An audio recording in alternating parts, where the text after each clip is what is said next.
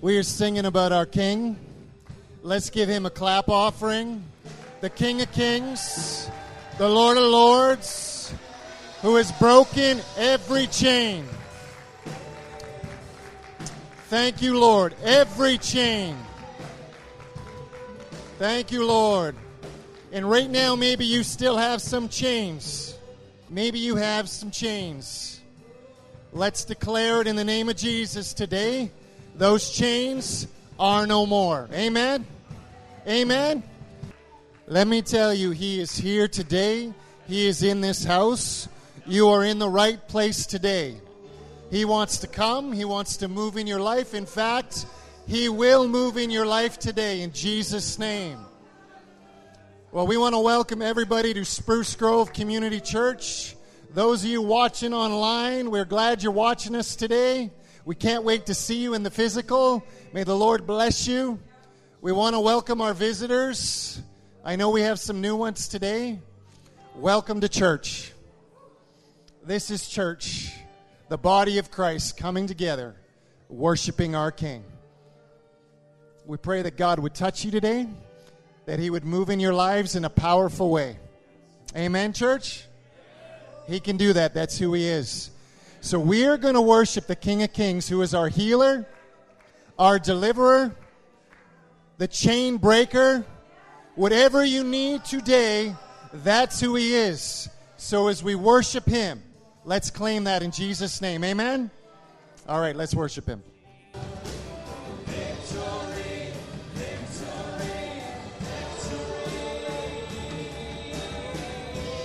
Now, some of you might be thinking, you know what? I, am actually doing pretty good. My life's pretty good. You know, I'm I'm in my 60s. Maybe I'm in my late 60s. You know, I've raised my kids. I have the home. Things are going pretty good for me. And you know, I'm not really so much conscious that there's a battle to be won. Though, I, you know, I know there's darkness out there. But I'm telling you, right here, right now, right in this room, there are people who are struggling. There are people for whom the clouds of heaviness and darkness have crept into their lives, crept over and are presently seizing them. And so we're looking for a breakthrough, not just for us, not just so we can enjoy, you know, our present plateaued level of accomplishment, but we're trying to bring others into this overcoming victory. Now, the reality is that glory, that power, Paul said this. He said, God shone into us something. And he then he talked about it, said, So we have this treasure in earthen vessels, that the excellence of the power might be of God. So I'm going to declare to everyone who's struggling, for everyone who feels like the weight of the enemy in the battle is too hard for you. I'm saying that that's a lie that that is a part of the deception, that is a part of the attack right there to nullify your confidence, to nullify your fight capacity. And I'm telling you, there's something inside of you that is greater than anything the enemy can throw at you. And I'm saying, as you begin to worship, let that thing rise up. Cut, break off the power of self centered thinking. Break off the power of self pity right now. Stop thinking, why me? How come things are hard for me? Stop it right now and come up and begin to praise Him. Lord, you are the waymaker. I'm in a dark place, but you are the waymaker. And there is a line between here and the place of victory, and I'm going to take it right now. You are the waymaker. Your name is great and greatly to be praised. And I'm going to praise you. No matter what I feel, no matter what I think, no matter what circumstances weigh me down, I am going to praise you now. Let's do that. I want to declare God's provision and God's plan for you. As you might be watching online right now, or tomorrow, the next day, or you might be right here in this room. But you know, when it comes to the wrestling that we have, and the Bible says that we don't wrestle with people. People are not our real problem. Our problem is principalities and powers, spiritual wickedness in high places. And what happens is in your life, you may feel like you're running through a forest of Velcro. And the real problem is you're just wearing the wrong kind of fabric. You're, you're wearing the fabric that catches on everything because Velcro, you know how that works. But I'm telling you, when they came for Jesus, when they came to kill him in his own hometown, they amassed like a mob and they went they went to throw him over a cliff. But it says he passed through the midst of them because he wasn't wearing anything that could stick to velcro. He wasn't wearing anything that they could grab a hold of. This is the secret of victory in christianity is god is wanting to clothe you in something that the enemy can't touch our god dwells in unapproachable light and so if you find yourself snagged, the Holy Spirit is saying, I want to bring attention to that snag.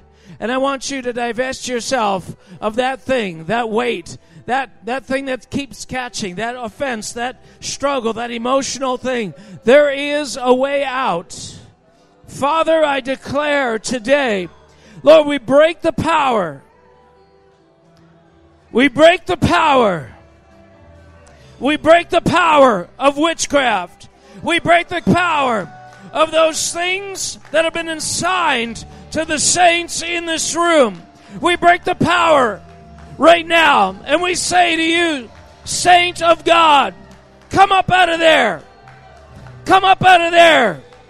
Come up out of there. Come up out of there right now. Come up out of depression. The gate is open. The door is open. Father, I pray for everybody watching, everybody listening, everybody in this room. God, I break the power of shame off of you. I say in Jesus' name, the accusations that are against you, that cause you to feel subpar, that cause you to feel that you're not worthy. You know what? It's not that they're not true. It's not that they're not correct. It's not that they're not accurate. It's that they don't matter. They don't matter. The blood of Jesus is what qualifies you. The blood of Jesus is what gives you the right to come up out of the darkness. The blood of Jesus is what gives you the authority to come boldly before the presence of God. Not your moral goodness, not your perfect intention, not your flawless record, you have no blamelessness in and of yourself, but the blood of Jesus Christ gives you a right to walk in the light. So stand up and walk. Come out. Come up. Come out. Come up. Freedom from shame. Freedom from heaviness. Freedom from condemnation. Father, we. Uh, we believe there are answers. We believe there are solutions. We believe that you are the waymaker. That no situation is hopeless. No life so far gone that it cannot be redeemed. Oh God, thank you that you are the God who makes a way where there is no way. You create ways if necessary. And so, Father, we we say right now as we as we come into your presence, we want to hear your word as we posture ourselves before you to say, "Oh God, heal our land." Start with us, Father. Start with this terrain that is our being. But Father, we say, heal our land. We are in the restoration business.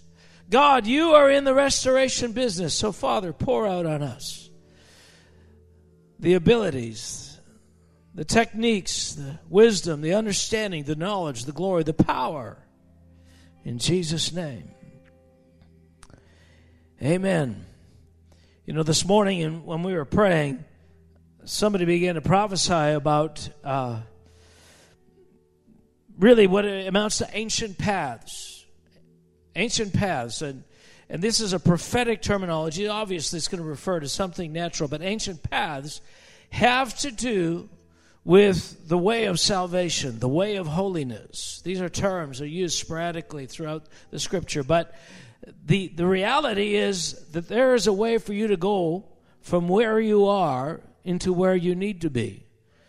And, and if you are intent on going there, if you really hunger and thirst for righteousness, there's nothing that can stop you. There's nothing that can stop you.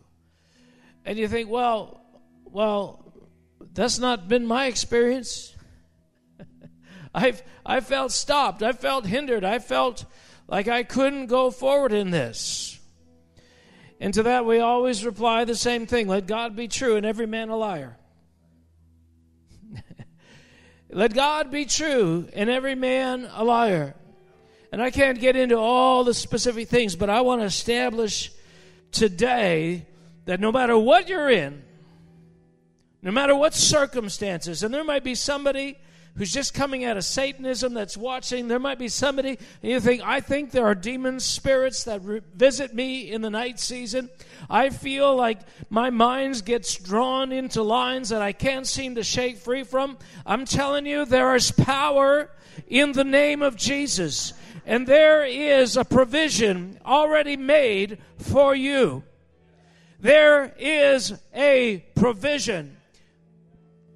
And victory begins with believing that. Victory believe, begins with making no excuses. Well, you don't understand my life. You don't understand my upbringing. You don't understand the things that happened to me when I was a child. Well, you're looking at a man that may not understand your life, but I've had a fair number of things happen to me. And I don't mind telling you that I grew up in a family of violence. I grew up in a family where there was witchcraft. I grew up in a family where I was sexually molested, not by a family member, but an outsider. I experienced probably most of what you've experienced, some more, some less. But that doesn't change the reality that God is the waymaker, that God has the power to deliver you. And what He's invited us into is what the Bible calls unapproachable light. That there is unapproachable light. What, what does that mean, unapproachable? That, that, that there is a power in that light that filters out darkness. And unless you detach yourself from darkness, you can only enter that light so far. And each increments, incremental step forward requires a letting go of darkness. And you think, well, where, what is that darkness? Well, if you hang around here a little bit, we'll touch on it. Because your flavor may not be mine and may not be somebody else's. But I guarantee you, this is the truth. This is the pathway that Jesus set out. This is a paradigm. This is a plumb line. He said, He said, You will know the truth, and the truth will set you free. So that means wherever there isn't full victory, there is a lie. Wherever there isn't complete, absolute uh, emancipation in your life, there is a deception somewhere that you're holding on. There is a belief that you hold on to. Smile. Say, I know Jesus loves me. I want to be free. So I want more truth. You know what distinguishes the Christian that doesn't make it very far in this thing from the one that goes a long way? One thing, one commodity the love of the truth. The love of the truth is the one thing. How much you love the truth, how much you uh, truth, how much you are willing to absorb. Remember one time a friend of mine, you know his name, he's a significant minister, and he was having a lot of people delivered from demons at this phase in his ministry. And, and I had a woman who seemed to have demons that I knew, and she wanted help. So we, we came over to her house, and I brought my friend, and, and so he was he was leading through her, her through some simple declarations. Now she's not so demonized that she can't just say the right thing, uh, or or you know mimic. You know he says, say this, say Jesus, I want to be free, and and she would sit there and she would hesitate and uh, and take her time and finally after five minutes you know she would finally make the statement and these these are simple things. He'd ask her a question, and she just it was it was embarrassing. I thought I thought oh I brought my friend here for this. What was the problem? She didn't really want to be free. She actually had spent a life enjoying the nurture of people who were paying attention to her, and she was milking this for every second. Finally, he says, Listen, I got things to do. If you don't want freedom, and then quickly she picked up the pace. So it was within her willpower to do that. But what I realized is the love of the truth, the, the, the ability to snap to it, to grab it quickly, it's not always there. So the question is what are those things? What are those things that we have to jump over, seem to be like hurdles? You ever, you ever, you know, said something really nasty to your wife or your, your, your friend or somebody, anybody, and, you know, you know you should apologize, but it takes you a lot longer, and you think, once you do it, you think, well, that was easy. So, what happened between here and here? What, what is it that you, I mean, it's just a simple mental decision. You know you need to do it. You know as a Christian you don't have a choice. We always should be humbling ourselves, but yet what is it that it what is that indulgence that we must give ourselves all this space before we just say, oh, I'm so sorry. I was thinking about this the other day because now this is I still got a message, but I'm going to get to it. I come from a long line of very proud people, and proud people are broken people. Insecurity is really what's behind the mask of pride. And pride is a, a, a demonstrable strength in lieu of compensation. You know, it's we're compensating for something. And uh, you know, there was just I remember I, I hated being wrong. I hated looking bad. I hated I hated, you know, I mean, this is why I didn't like standing up in front of a class when I was five years old. You know, I just, the pressure of performance, the things, you know, I just, just really dislike this. And, and yesterday I was, I was playing pickleball. Now, you may not know what pickleball, pickleball is incidental in the story, but I was playing pickleball and I, I confused our score at one point, and I, I said to my partner, I said, "Oh no, this this is our score," and he said no. And I remember a few years back, my wife would remember as well. There was a time when it would be really hard to recant. It would be really hard to make that turnaround. That's what repentance is. Re- repentance is a turnaround. It, it comes out of an acknowledgement, and sometimes repentance is harder than it needs to be.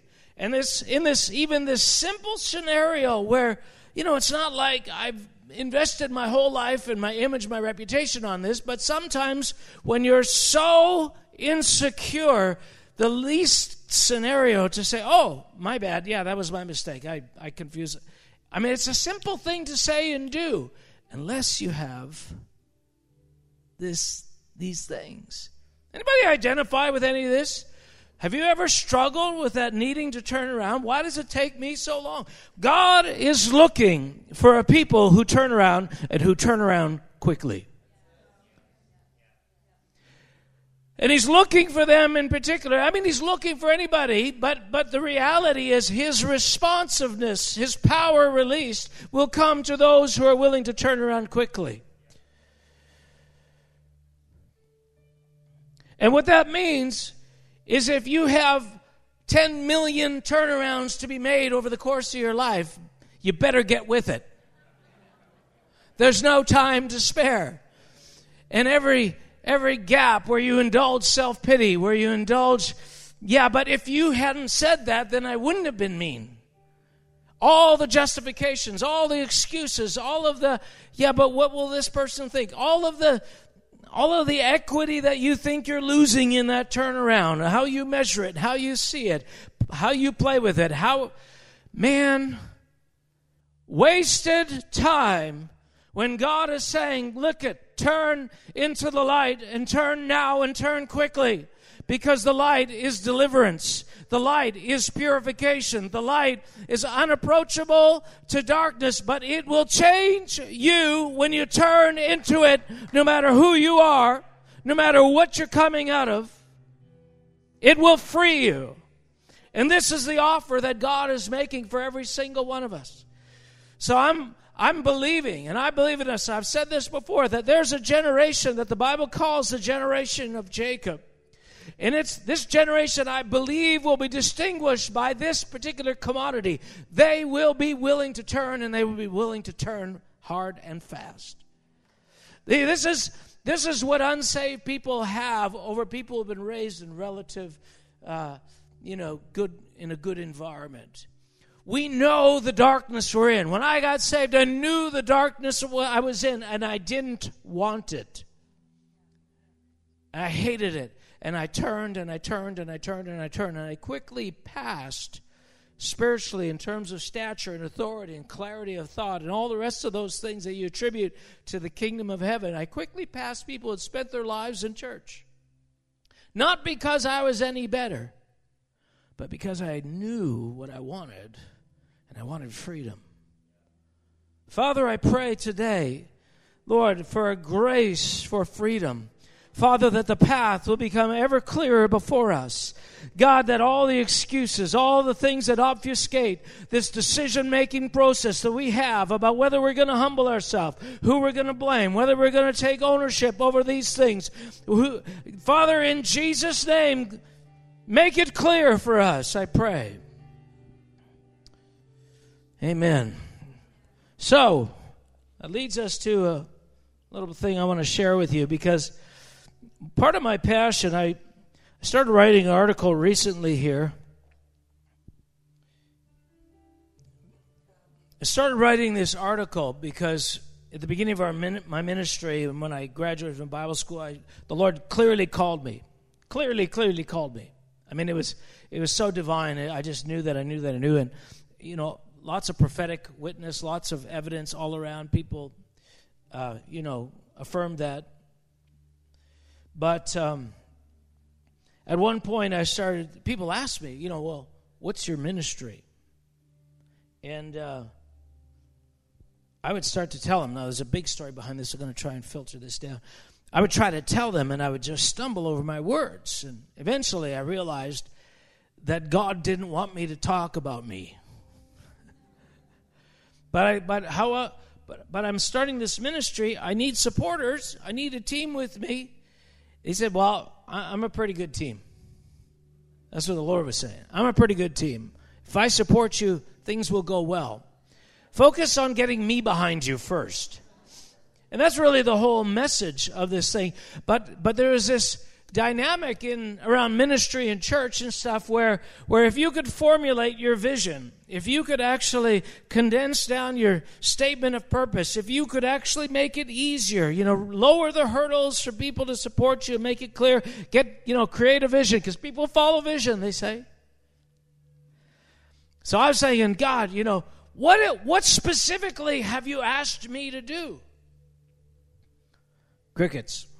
Nothing I got no clarity on this. And I remember looking at this guy's ministry and this guy's ministry, and they had this packaged, you know, presentation. I thought, Lord, give me something that I could present, you know, give me something, because this is hard.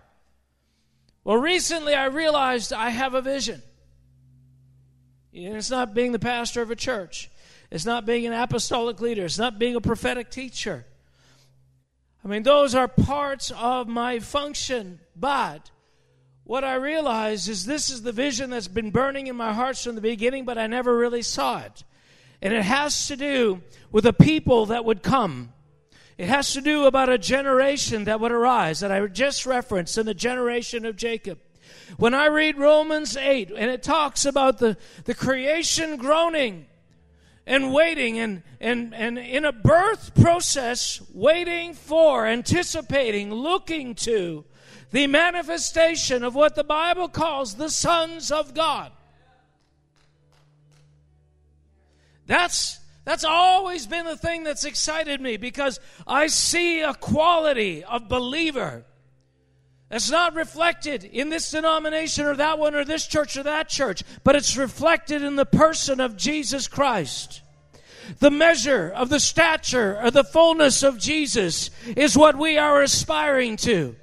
And when I think of everything that stops us, everything that slows us down, everything that brings us into competition with one another, it's always some kind of perspective that is not rooted in that the fact that He alone is our measure. That what we are aspiring to is to look like Him. What we are aspiring to is to walk in the power that He walked in, to walk in the wisdom, to, to release the kind of light that He did.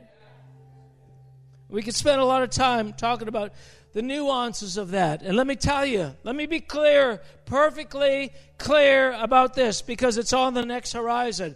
The political realm belongs to the church. The political realm belongs to the church.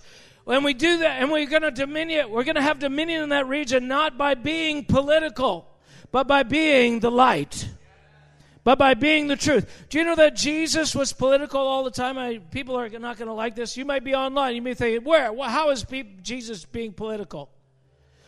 The Pharisees and the Sadducees were a governmental structure.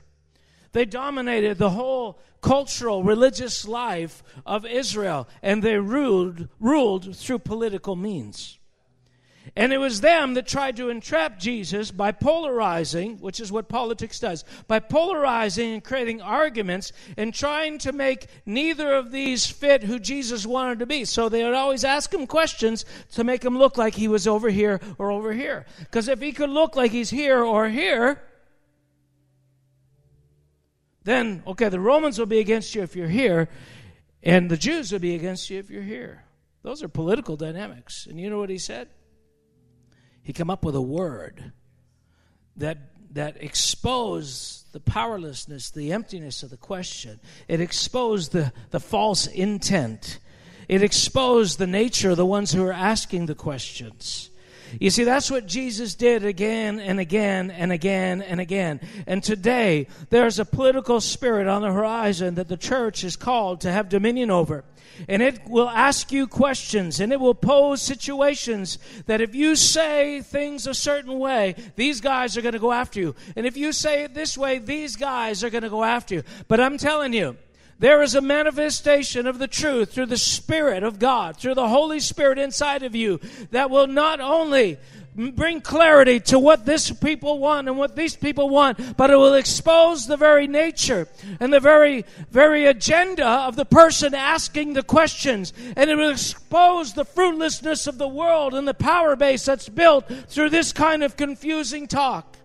That's what the kingdom of God is coming to do. And when it does that, it gives power and authority to the one who dismantles those forces.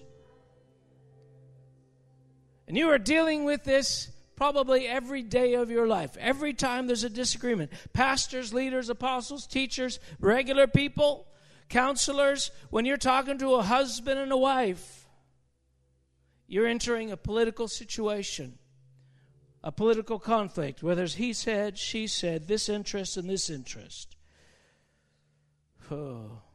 So let's not pretend Let's not pretend that that world out there is insignificant. It is a measuring tool for the efficiency and power of a church that is rising into unapproachable light.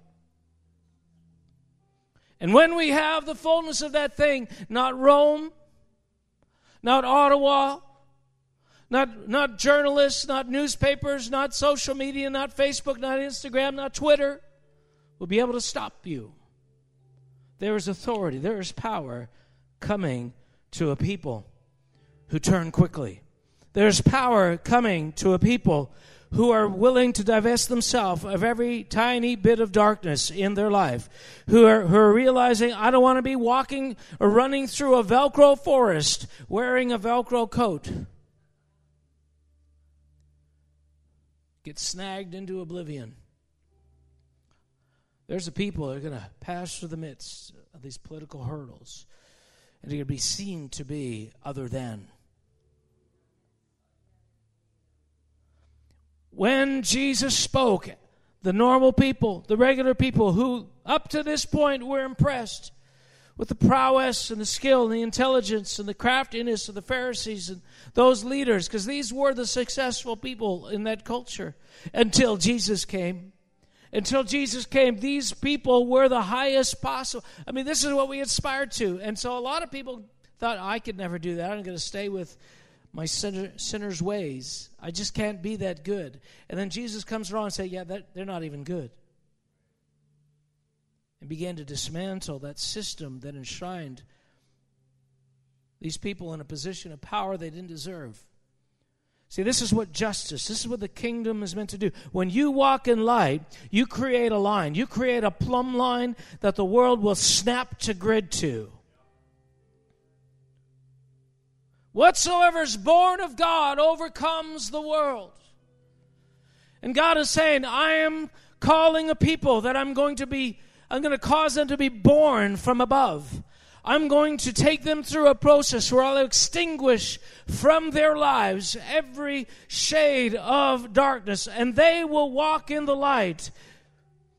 and this is why John says, Walk in the light as he is in the light. Oh, that much? Is it, is it enough just to have a little bit of light? You know, I, I know there's some darkness in me, but, you know, aren't, when are you going to be satisfied?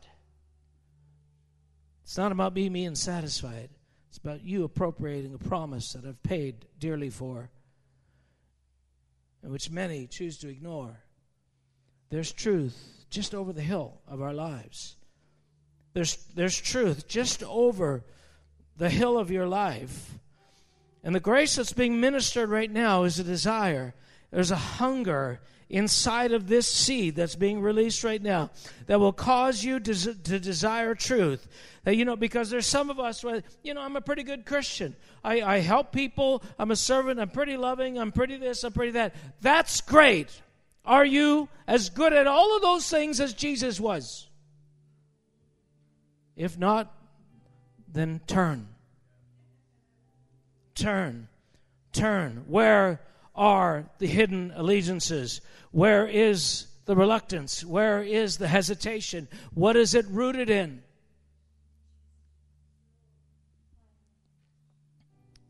So, I hope that makes sense. so, let me read a couple of passages. Years ago, Isaiah 62:10 was very significant to me is about the time shortly after I came to this church. And uh, I was out preaching, and I came back, and uh, Chris comes up to me and he says, Hey, I, I want to do a conference, and I feel we need to call it the Gate Conference. I said, uh, he, he, said, You know, what do you think of that? I said, uh, Have you been listening to my preaching? Uh, he said, I can't remember what he said, but it's like apparently not. You know, I said I've been reading and preaching from Isaiah 62:10 for about the last three months everywhere I go, and I was pretty sure I shared it here, but you were probably you know doing some legitimate administrative thing, youth pastor kind of thing. Chris was the youth pastor. But this is what it says Isaiah 62:10. It's a prophetic passage for us today. It says, "Go through." Go through the gates, prepare the way for the people, build up, build up the highway, take out the stones, lift up a banners for the people. And we could spend a lot of time just talking about these things, but essentially the message is this is that when you go through, when you turn and walk into more light, basically you create a path for somebody to come behind you. That when then when you choose to walk in the light, when you choose to, to go through something, you, you create an opportunity for somebody else. And this is, I mean, listen to this again. Go through. Go through the gate, prepare the way for people. When you go through the through the gate, you're preparing the way for somebody else. You know what? Just by somebody merely seeing you. I, I want what they have. I want where they're going. Prepare the way for build up, build up a highway. See what's happening is each time we go through, each time we step into more light, we make it easier for people behind us to step into that light. And the whole history of Christianity says as much. You know, it used to be a time in the early 1900s when, when you went to a city, you could find or count the number of people that spoke in tongues on one hand. And then the outpouring of the Holy Spirit came, and dozens turned into hundreds, which turned into thousands, which turned into tens of thousands, which now has turned into millions. That the experience that was relegated to a tiny sliver of the Christian population suddenly opened a door and that went to the many. See, what God does is He touches the one in order to touch the many. That's His plan, that's His power. That's what He does. When He delivers one person, He somehow gives that person the ability to bring deliverance to other people. Light begets light. And so, this path that He's building on the earth, the highway of holiness that people are running on, He doesn't want it to just be a path. He wants it to be a highway. So he says, build up the highway. As you go through, as you enter, you build up the highway. That's one of the paradigms on which this church is built because when we worship, and if you're around here for any length of time, you realize that we're, we're saying we're worshiping, but when we're worshiping, we're not just singing songs, we're actually moving from one geographical position in the Spirit to another geographical position in the Spirit. And we've likened it to ascending a mountain. And while some people in churches may be completely oblivious to that ascension and just come in and choose what songs they like and have a day where, oh, I think I like to sing, I don't like to sing, I'm just going to sit at the back and fold my arms and wait for something to happen. The truth is, others are going into something deliberately, knowingly, because they know something's there. And when they begin to enter, it opens a door and the atmosphere that's on the other side of that door that was heretofore closed opens up, and there's something begins to spill into the room that starts to awaken others that, hey, the presence of God is here. Where's that coming from? And it could take you a month, it could take you years to realize that that, that presence is coming from people that have entered into something and that's scattered throughout the room. There's some people that are only singing. There's some people that are only flag waving. There's some people that are only enjoying the music, but there are others that are entering into something.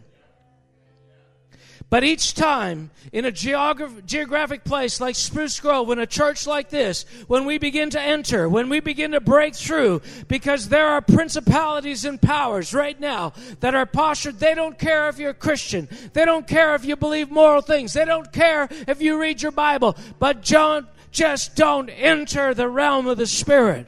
Don't open the door between the natural and the Spirit. Don't do that. Do anything else considered Christian in approach or behavior, but don't do that. And the war is against that. The war is against what a man who wrote a book called The Gate Church is gate churches.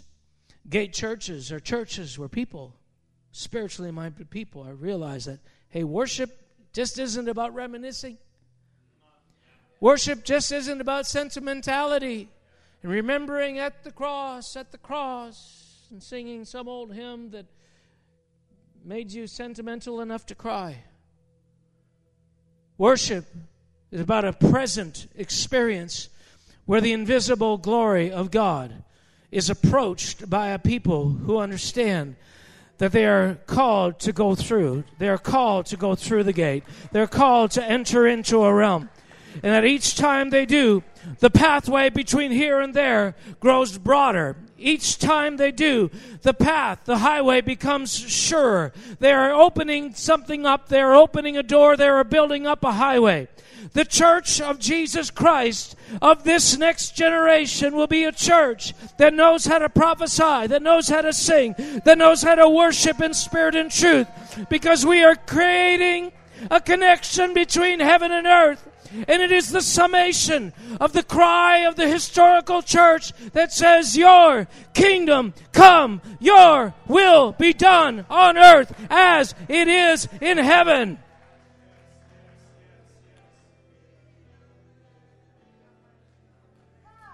And that language, that language was borrowed because in that day we had something called the Pax Romana.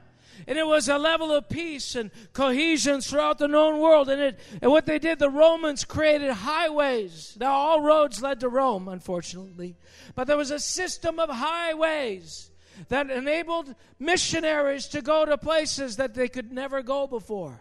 The journey was just too hard, but once they built a highway, now the people could go.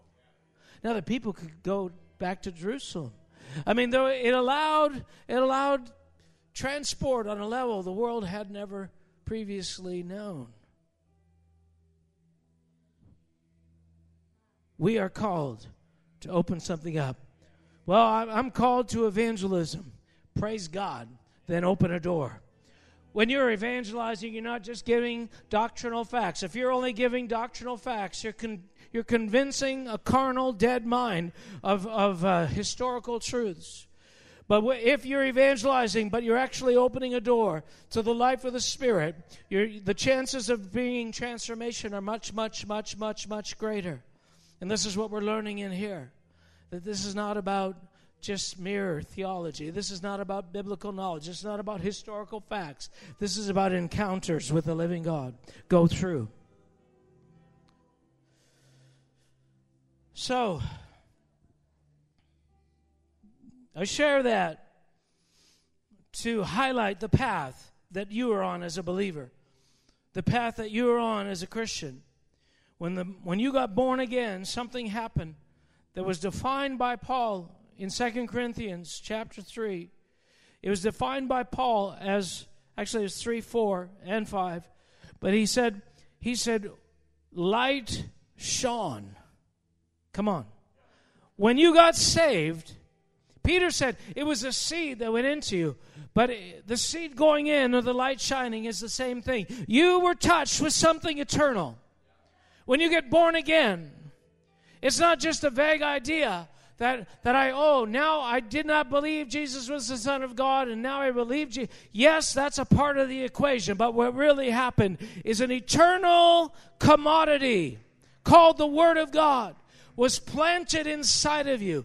And the DNA of that, that commodity called the Word of God has the very nature of God Himself that God says, listen, you have no hope of being good. You have no hope of, of matching my righteousness. There's, there's nothing, no obedience to the law, no strict disciplines you could bring upon yourself that could ever equate to the righteousness that is in me. Realize that all have fallen. All have fallen short of the glory of God. But here's what I'm going to do for you. Anyone who believes, I'm going to take a seed, an eternal seed, filled with unequivocal power, and I'm going to put it at the core of your being. I'm going to put it into the dirt of your life. I'm going to put it alongside the sin and the selfishness and the brokenness. But I'm telling you, it's a magic seed. It has more magic than Jack's beans.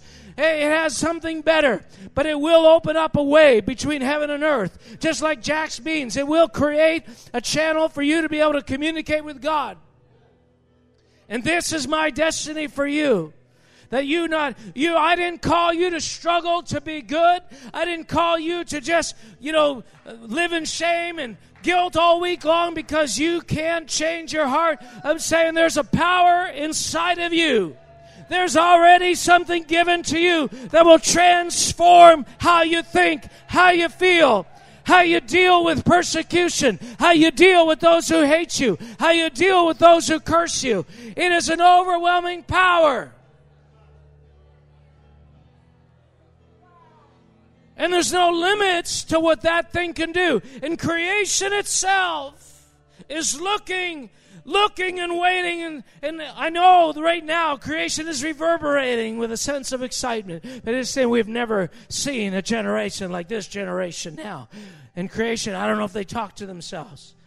But there is a knowledge and an anticipation enough to suggest some kind of intelligence that, that, that this thing is coming to a fullness and a generation is about to break forth. Who wants to be part of that generation? Who wants to learn to turn quickly? Who wants to learn to love the truth? Who wants to say, Lord, I don't care. I want to be a part of anything that overcomes the world. And anything in me that's not overcoming the world, I'm going to begin to suspect. Well, I went to work and they were mean to me, so I hate them. You know what? You didn't overcome the world. What is it that inside of you that when they cursed you, you wanted to curse them back? What is that thing? That thing needs to die. That needs to needs to give way. You need to turn on that. Don't justify that. Don't pretend that that's nothing. Don't don't legalize that in your own mind. Say, well, yeah, but they started it. Jesus is on the cross, and when they're killing him, when they're spitting on him, when they're dividing his very garments that his wonderful mom gave to him. No, he went, Father, forgive them. Because inside of him, he was compelled by a force greater than hate. He was compelled by a force greater than vengeance. The living Word of God was filled with the nature of God. Father, we want to be a part of a generation, an overcoming generation. Ah. And you may be here and you might be 10 years old, 20, 40, 50, 60, or 70. But I guarantee you there's more for you to have and if you're 60 or 70 years old, chances are, if you will give yourself to these things, that the last years of your life, the last 10, 15, 20 years of your life, could, uh, could be the very best. Because you've actually broken through most of the pride, most of the most of the egotism, most of the lust, most of the things that actually keep young people bogged down, you've already broken through. So I'm calling you in this day, older generation, white hairs, go through, go through the gate, open the door, build up the highway, lift up a banner for the people.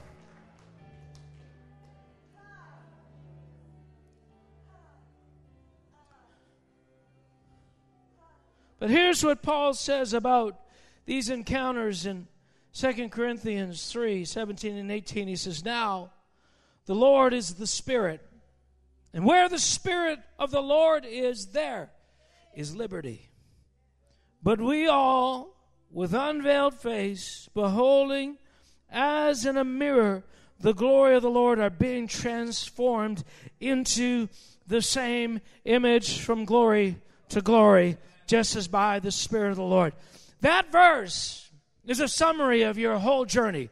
From the day you are born again till the day you die, you are invited to have successive encounters with the glory of God and be changed from glory to glory. Whereas in, it was written elsewhere, from faith to faith. And the analogy he's given is that, you know, when Moses went up the mountain, when Moses went up the mountain to meet with God in, in Exodus 20, he went up the mountain, but there was others that went up the mountain as well. You know that. There was about 75 people that went up the mountain. You go read it. But at one point, God says to, to Moses, I want you to come up higher. And, and God, I mean, Moses and Jacob, uh, Joshua go up. And they're waiting there seven days. Seven days. Well, yeah, you know, but God is mindful of my time. No, He's not. He's mindful of His. Seven days. Seven days. Well, why did He wait seven days? Because higher levels of glory require internal adjustments. In the same way, if you go to the depth of the sea, the weight, the water pressure, and you try to come up quickly, you're toast. There's something invisible, powerful in the light of God that cannot be entered into lightly. And though Moses was the most humble man on the face of the earth, and got to hear the voice of God, the personal voice of God, met with God numerous times face to face. This time it was going to be different. He said, I want to show you my glory. So there's always a preparation. This verse is borrowing from that. And it's saying, listen, when Moses came down from that mountain, he, his skin resonated.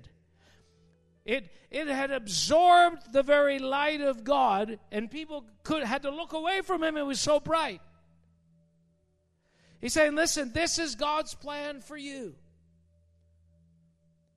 The blood of Jesus makes it possible for you to enter in and have encounters with God. And each encounter each and every encounter. Just like that seed is in the ground, and the rays of the sunlight, and the watering of the water, and the rays of the sunlight and the watering of the water. They nourish something in that seed. They connect with something at the core of that seed that causes to break out of its husk and begin to produce according to the DNA that's inside it.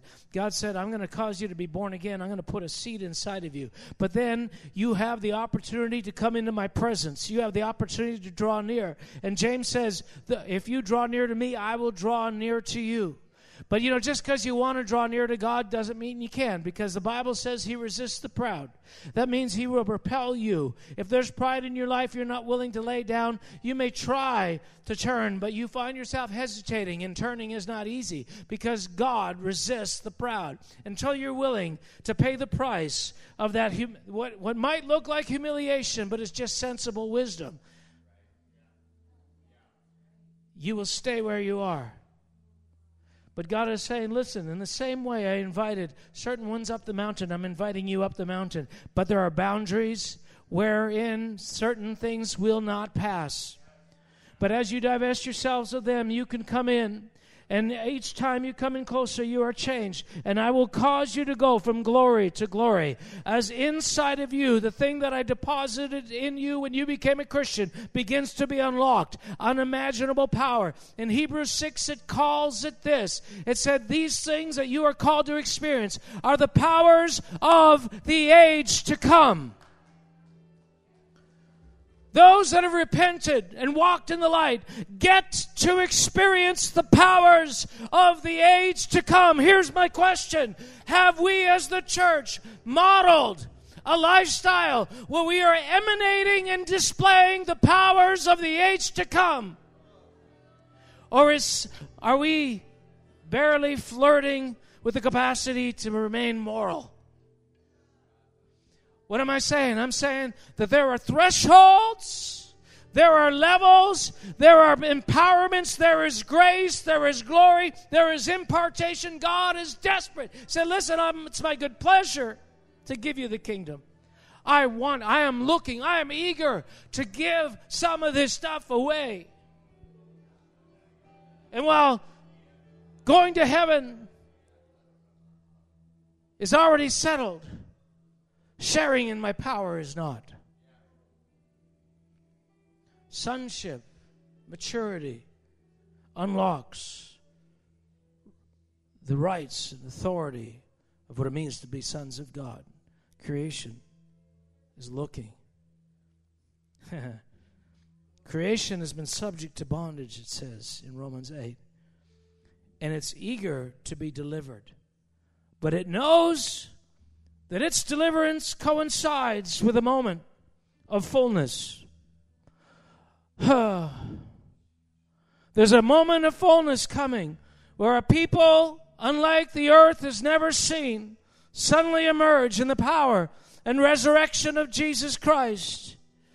And even as it was said of him that he received the Spirit without measure, it may be, and I'm not here to quibble, but it may be that the Spirit without measure is what is going to be poured out in the last days. It may be that a people who have aligned themselves fully, who have decided to be quick to turn, who have hungered and thirst for truth at all costs, will receive an empowerment that the very gates of hell themselves will yield their treasures that will not only we will be walking into the camps of cults, not only we will be walking into inner cities, not only will we be displaying the power of God that confronts the Jezebels, that confronts the satanic, that confronts the cultic, that confronts the druids, that confronts the witchcraft, but we will harvest souls from the deepest depths of darkness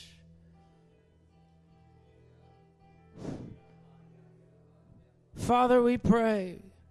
We say today, worship team, why don't you come and join me up here? Father, worship, we want to say today, we desire the truth. We desire the truth.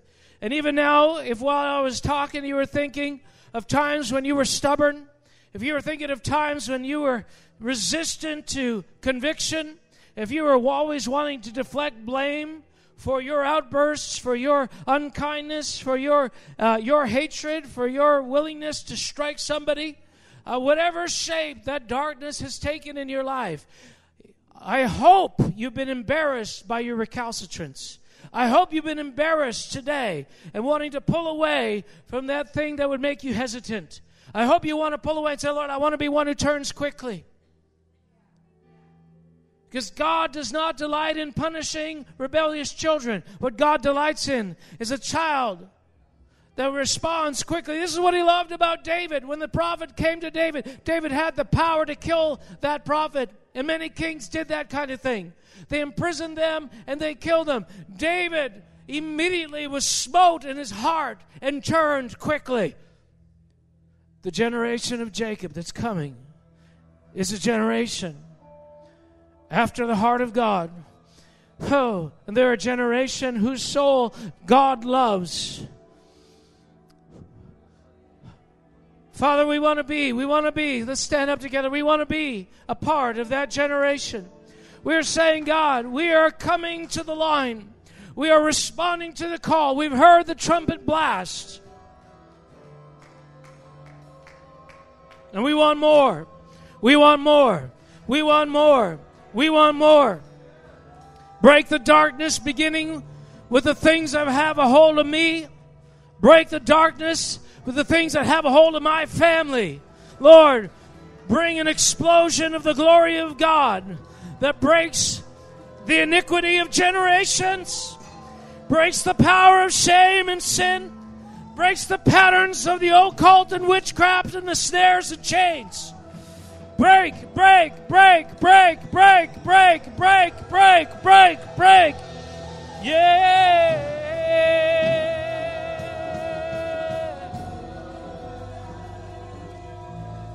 Oh.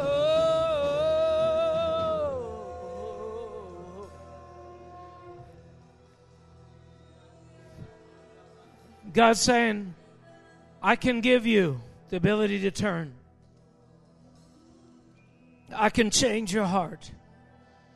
Just show me you want it. So we're going to worship here for a few minutes. And I want you to cry out to God. I want you to, if you understand James chapter 4, and when the choices are given between being a part of what God resists and, and draw verses drawing near to God, he said, Weep, mourn, and lament. Let your laughter be turned to mourning. Let desperation come out. Huh. And there, here, here it is right here.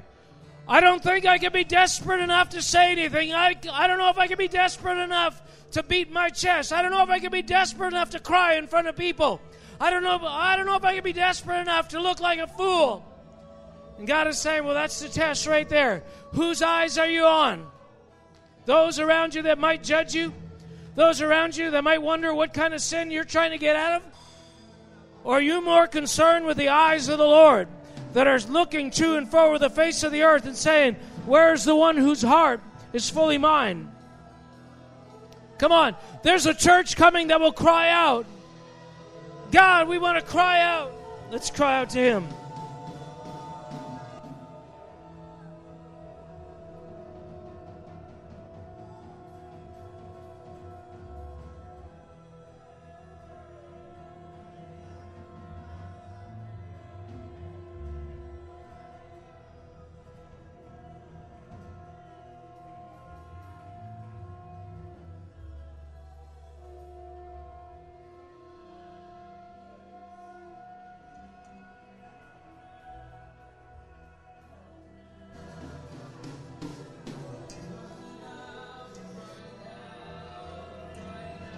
Keep releasing. Listen to the sound of the shofar.